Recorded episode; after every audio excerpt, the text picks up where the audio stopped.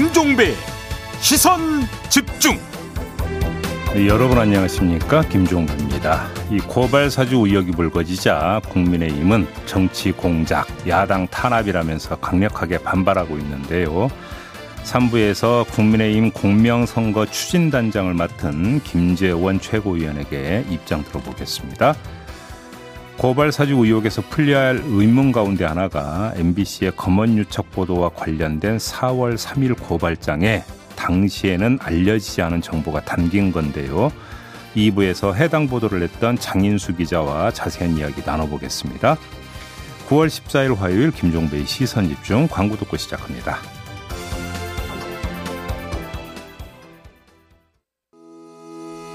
시선 집중은 촌철님들의 다양한 목소리를 기다립니다. 짧은 건 50원, 긴 건 100원인 문자 메시지 샵 8001번, 스마트 라디오 미니와 유튜브 라이브로도 시선 집중과 함께 하실 수 있습니다. 믿고 듣는 진품 시사 김종배의 시선 집중.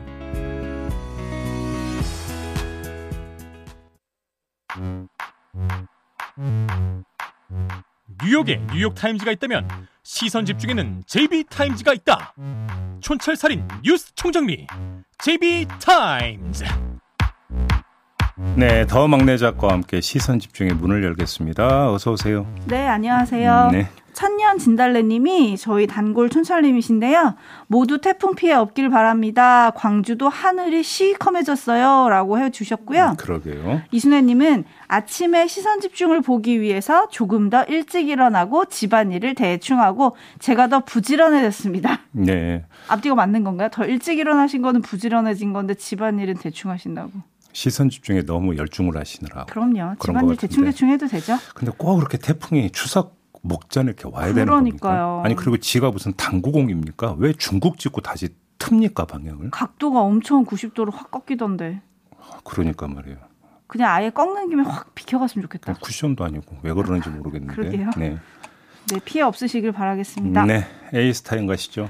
네, 어제 고발 사주 의혹 제보자인 조성은 씨가 시선 집중과의 인터뷰에서 박지원 국정원장을 연계시키는 것 자체가 굉장히 당도 우습게 된다고 생각한다 이렇게 밝혔습니다. 여기서 네. 당은 국민의힘이죠. 음흠. 그러면서 2020년 4월 3일 범죄를 저지르지 말았어야 한다. 아주 딱 잘라서 말을 했어요. 네. 박지원 국정원장의 입장도 나왔습니다. 고발사주 의혹과 관련해서 조성은 씨에게 조언한 것이 전혀 없고 야당이 헛다리를 짚는데 수사하면 다 나온다. 그리고 8월 11일 조성은 씨와의 만남에서 특정 캠프 인사, 그러니까 국정원 직원 출신이라고 하죠. 네. 특정 캠프 인사가 함께 했다는 의혹에 대해서도 동석자는 없었다라고 딱 잘라서 말을 했고요. 으흠. 이런 의혹을 제기하는 윤석열 후보를 향해서 내가 그동안에는 인간적인 관계가 있어서 참았는데 라고 하면서 나는 이런 정치 안 한다. 우리 국정원을 끌어들이려고 하지 말아라 라고 아주 경고성 메시지를 내놓았습니다. 네. 하지만 윤석열 캠프는 어제 박지원 원장과 조성은 씨를 국가정보원법 및 공직선거법 위반 혐의로 고발을 했습니다. 단호한 박지원, 박지원 국정원장 입장 표명으로 어떻게 논란이 좀 정리가 될까요? 아니면 좀 논란이 이어질까요? 뭐 논란이 이어질 것 같은데요. 당장 또 오늘 또 보도 나온 게 있지 않습니까? 네. 조성은 씨가 박지원 원장 만나기 하루 전에 네. 전날 네. 텔레그램 이미지 106건을 내 려, 받았다 이틀간 8월 9일과 10일. 네. 네. 그러니까 하여간 전날에만 내려보던 게 106건이라고 하는데 굳이 전날 왜 내려봤느냐. 뭐 음. 이런 또 의혹을 제기하는 보도도 나왔던데요. 네. 딱 저도 딱 잘라서 말씀을 드리겠는데 이른바 이제 그러면 제보 사주 의혹 아니겠습니까? 그런 거죠. 그거 이제 윤석열 캠프 쪽에서 미는 단어죠, 네. 그러니까 아무튼 제보 사주 의혹이라고 하면 그러면 어, 제보의 내용의 출처는 어떻게 되는 거냐? 음. 가장 먼저 그러니까 태초에 있었던 것은 그거 아니겠습니까? 네. 그런 거잖아요. 네. 그럼 이건 어떻게 설명이 되는 거냐? 이런 거. 제보 사주라고는 프레임 속에서 음. 그잖아요. 네. 이거에 대해서부터 먼저 답을 내놓고 그 다음에 뭐 제보를 사주했네 뭐 했네라는 이야기가 그 다음에 나오더라도 나와야 되는 거 아니냐라는 음. 점을 좀 말씀을 드리겠고요. 네. 그다음에 지금 또 중대한 보도가 오늘 아침 세계일보에 의해서 보도된 게 있습니다. 네. 이거 좀 잠시 전해 드려야 될 것 같은데요. 아, 검찰 내부망의 기밀을 이용을 해서 윤석열 당시 검찰총장 장모 변호를 한 정황이 있다. 문건이 나왔다라고 세계일보가 보도를 했습니다. 네. 윤석열 검찰총장 재직 시절에 대검찰청 차원에서 작성된 이른바 총장 장모 의혹 대응 문건이 나왔다라는 건데요. 오호. 어, 법조계 인사들은 이 문건을 보고 나서 뭐라고 이야기를 하고 있냐면 검찰 관계자가 내부망을 조회한 것이 아니라면 장모 최 씨 측 변호인도 알 수 없는 정보다 이렇게 이야기를 했다라는 거고요. 또 한 가지가 있습니다. 문서 형식을 보고 그러니까 나온 분석이 있는데 네. 검찰 내부의 정통한 인사들은 기획 업무를 거친 인사가 작성한 문건이다 이렇게 판단을 했다라는 건데 왜요? 왜냐하면 대, 중, 소 뭐 이런 식으로 이제 분류를 하지 않습니까? 음. 대, 중 분류 등에 사용한 특정 약물 이제 문장 부호가 되는 거죠. 네. 특정 약물, 그다음에 단어 하나를 써도 중간에 다음 줄로 넘어가지 않게끔 자간까지 조정한 것 등이 전형적인 기획 통 문건이라는 겁니다. 음흠. 이런 것들을 보면서 이것은 검찰 내부의 정보를 이용을 했고 검찰 내부의 문서 양식에 기초해서 작성된 것이다. 네. 그리고 내용은 윤석열 당시 검찰총장 장모 의혹에 대응하는 그런 문건이라는 것이고 네. 구체적으로 뭐 정대택 씨등 여러 명이 등장을 하지 않습니까? 네네네. 이거에 대해서 표까지 작성을 해가지고 일모교연하게 작성이 돼 있다. 이런 내용을 오늘 세계일보가 또 단독으로 보도를 했습니다. 그러니까 장모님이 송사를 다투는데 그거와 관련된 내용들이 정리가 돼 있는 거고 은밀한 개인 정보까지 지금 포함이 됐다 이런 보도가 나오는 거잖아요. 그렇죠. 이게 지금 세계일보가 보도한 것처럼 대검찰청에서 작성한 게 맞다면 이거는 지금 그 어, 선거판을 강타하고 있는 고발 사주 의혹 사건이지 않습니까? 네네네. 이에 못지않은 상당히 큰 건이라고 봐야 되겠죠. 왜 그러냐면 이거는 개인적인 문제 아니겠습니까? 그러니까요. 대검찰청이라는 조직이 움직여서도 안 되고 움직일 수도 없는 사안인데 네. 내부 기밀 정보까지 이용해서 대응 문건을 만들었다면 이건 공조직이 어떻게 지금 움직였는가를 이야기할 수밖에 없는 중대 사안인 것이죠. 쉽게 말해서 개인 사건을 대검이 변호했다 이렇게 되는 거잖아요. 뭐 변호했다까지는 아니더라도 네. 아무튼 문, 대응 문건까지 만들었다면 이건 심각한 사안이다. 라고 봐야 되는 것 같습니다. 이 파장도 상당할 것으로 일단 좀 예상이 되는데, 어, 문득 생각나는 게 그 이정현 검사였나요? 네. 그 검사가 징계위원회에서 비슷한 얘기를 하지 않았었나요? 그러니까 저희도 이제 인터뷰 과정에서 그 이야기를 이제 그 물어본 바가 있었죠. 이정현 당시 대검 공공수사부장인가요? 네. 여기서 그 관련 어떤 정보나 이런 것들을 수집하고 있다는 이야기가 돌고 있다. 음. 징계위원회 출석에서 이런 이야기를 자기가 그런 걸 전해들은 바가 있다고 이야기를 했다고. 네네네. 어, 이 징계 의결 서에 적시되어 있거든요. 네. 이게 또 그 연관되어 있는 것인지도 사실은 확인이 될 필요가 있죠. 연관되어 있다는 것은 뭐냐면 그 정도로 이 검찰 안에서 이런 일이 벌어졌고 그게 소문을 탈 정도로까지 공공연히 벌어졌는가. 음. 요걸 좀 봐야 된다라는 것이죠. 신채원님이 의혹이 무궁무진하네요. 이렇게 보내주셨는데 예. 지금 의혹이 꼬에 꼬리를 물고 계속 나오고 있습니다. 음. 윤석열 전 캠프 쪽에서 이것도 적극적으로 좀 해명을 하셔야 될 것 같은데 어떤 입장이 나올지 좀 궁금하고요. 예. 그리고 제이비가 앞서서 잠깐 말씀을 하셨는데 조성은 씨가 박지원 원장 만나기 전과 후 이런 이제 자료를 다운받고 캡처했다 이러면서 이제 시점의 의혹을 제기하는 보도들이 오늘 아침에 조간에 많이 실렸던데 네. 저는 그게 궁금해요. 조성은 씨가 이런 사진이나 자료들을 수사기관에 제출했다 그랬거든요. 네. 근데 중앙일보 보면 그 사진 밑에 사진 제공이 국민의힘이에요. 어떻게 이건 이렇게 될 수 있는 거죠? 글쎄요. 그것도 한번 좀 알아봐야 되는 그런 사안인 것 같은데요. 그러니까 그 이 검찰과 공수처에 지금까지 제공을 했다라는 거잖아요. 그러면 검찰과 공수처 말고 다른 곳에 제공을 한 게 아니라고 한다면 국민의힘이 이게 이제 그러면 며칠 날 다운 받았는 거 그 파일을 이제 그 클릭을 해서 보면 되는 거니까 그잖아요. 파일을 지금 입수를 했다라는 이야기가 되는 그러니까. 파일 원본을 입수했다는 거죠. 그렇죠. 그러니까 파일을 그러니까 어떻게 입수했는가는 좀 확인이 돼야 되는 그런 문제인 것 같습니다. 네, 알겠습니다. 조각난 퍼즐 맞춰가는 좀 느낌인데요. 음. 관련해서 2부에서 고발장의 피고발인으로 등장하는 기자죠. MBC 장인수 기자와 네. 잠시 얘기를 좀 나눠보도록 하겠습니다. 네. 뉴스와 분석이 함께하는 JB타임즈 오늘 주목할 뉴스 챙겨드리겠습니다. 음. 첫 번째 뉴스는 또 관련된 뉴스네요. 그러니까요. 이 국민대 연구윤리위원회가 그 윤석열 후보의 부인 김건희 씨의 박사학위 논문 등의 연구 부정 의혹에 대한 예비 조사를 벌여오지 않았습니까? 네. 지난 주말에 음, 더 이상 조사하지 않는다라는 결론을 내렸다는 보도가 나온 바가 있었어요. 그랬죠. 7월 28일에 이제 예비 조사를 시작을 해서 8월 10일에 피조사자 그러니까 김건희 씨가 되는 거죠. 네. 피조사자를 대상으로 서면 조사까지 실시를 했는데 하지만 그 예비조사 결론은 본조사를 하지 않는다라는 거였습니다. 네. 학위 논문이 2008년으로 검증 시효가 끝났다라는 게 그 이유였는데 음. 뭐 다른 논문도 이와 비슷한 이유로 어, 조사하지 않는다 이렇게 이제 결론을 내렸다라는 거고요. 네. 근데 이게 주말에 이제 전해진 소식인데 이제 제가 지금 이걸 또 다시 오늘 전해드리는 이유가 있는데 국민대 안에서 반발 움직임이 지금 집중적으로 나오고 있다라는 겁니다. 음. 지난 8월 말에 교수직에서 퇴직한 김은홍 전 국민대 대학원장이 어제 이건 정말 아니다. 음. 라고 하면서 페이스북 프로필에서 국민대 관련 경력을 아예 싹 지워버렸다고 합니다. 네. 어, 김전 원장은 2014년 문대성 당시 새누리당 국회의원 겸 IOC 선수위원 기억하시죠? 네. 이 사람의 박사 논문 표절 의혹을 조사해서 학위 취소 결정을 주관했던 인물인데 음흠. 제 기억이 맞다면 이때 그 이거 조사하는 기간이 아마 보름 정도였었을 거예요. 네. 조사 착수하고 15일 만에 표절 결정을 그렇죠. 결론을 내렸습니다. 보름 맞죠? 네. 그랬던 주인공이 이건 정말 아니다라고 했고요. 음. 국민대 일부 단과대 학장들과 교수들도 반발 움직임을 보이면서 의견을 모으고 있는 중이다. 이런 보도가 어제 나왔고요. 네. 저는 이거저거 따지지 않고 딱 하나만 좀 그래서 국민대 그 연구윤리위원회한테 물어보고 싶은 게 있는데요. 네네. 공소시효가 그렇게 문제였다면 두 달씩이나 걸려서 예비조사를 해야 될 이유가 뭐가 있어요? 그러게요. 그잖아요. 네. 박사기 논문 등이 언제 통과됐는지를 앉은 자리에서 확인 가능한 거잖아요. 음. 그리고 검증시효 규정이 있다고 한다면 검증시효 규정을 찾는데 이게 뭐 도서관에 뭔지인가 뒤집어 쓰고 있는 고문서도 아니고 그 자리에서 확인 가능한 거 아닙니까? 그러면 당일이라도 결론 내릴 수 있는 거 아닌가요? 네. 이 문제는 그런데 왜 이렇게 질질 끌었나요? 그럼 지금까지?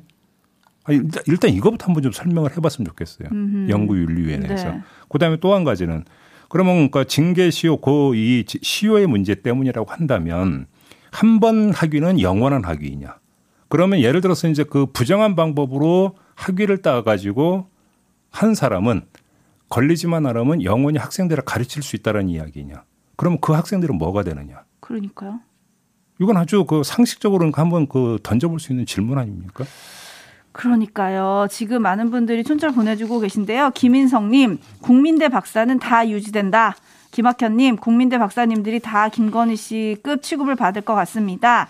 7784님, 국민대 영문명이 국민 University가 아니고 국민 유지versity로 바꾸었다는 댓글이 참 웃프더군요. 해주셨는데, 국민대가 왜 그랬을까? 아마 교육부가 입장을 밝히기를 음. 국민대 결정이 합당하게 처리되는지 검토하겠다고 했잖아요. 예. 이게 왜 그런가 살펴보니까 예. 관련 규정이 이미 10년 전에 지침 개정으로 음. 논문 검증 시효를 폐지했다 그래요. 그리고 이제 교육부도 연구 윤리 시점에 보면 뭐가 있냐면 대학 등의 판정 또는 절차에 중대한 하자가 발견돼서 재조사가 필요한 경우에는 적절한 조치를 내려야 한다. 또 이렇게 네, 돼 네, 있으니까 바로 그 하자에 해당이 되는지를 교육부가 들여다보겠다는 것이 되겠죠. 그러니까요. 네. 문제는 지금 제 그 김건희 씨 논문 관련 의혹을 제기했던 열린민주당 강민정 의원이 계속 제기하는 문제인데 음, 이 학위로 국민대 겸임 교수 등 교수를 했다는 거죠.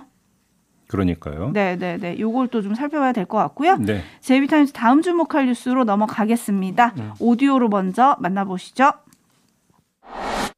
국회의원 윤희숙 사직의 건은 가결되었음을 선포합니다.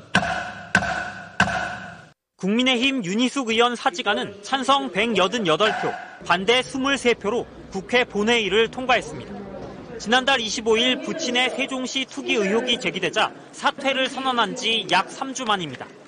86세인 윤 의원 부친은 5년 전 세종시의 농지 만 제곱미터를 투자 목적으로 구입한 사실이 알려졌고 이후 땅값은 10억 원 가까이 올랐습니다. 윤 의원은 자신과는 관련 없는 의혹이라면서도 그동안 정부 부동산 정책을 비판해 왔던 만큼 논란에 책임을 지겠다고 밝혔습니다.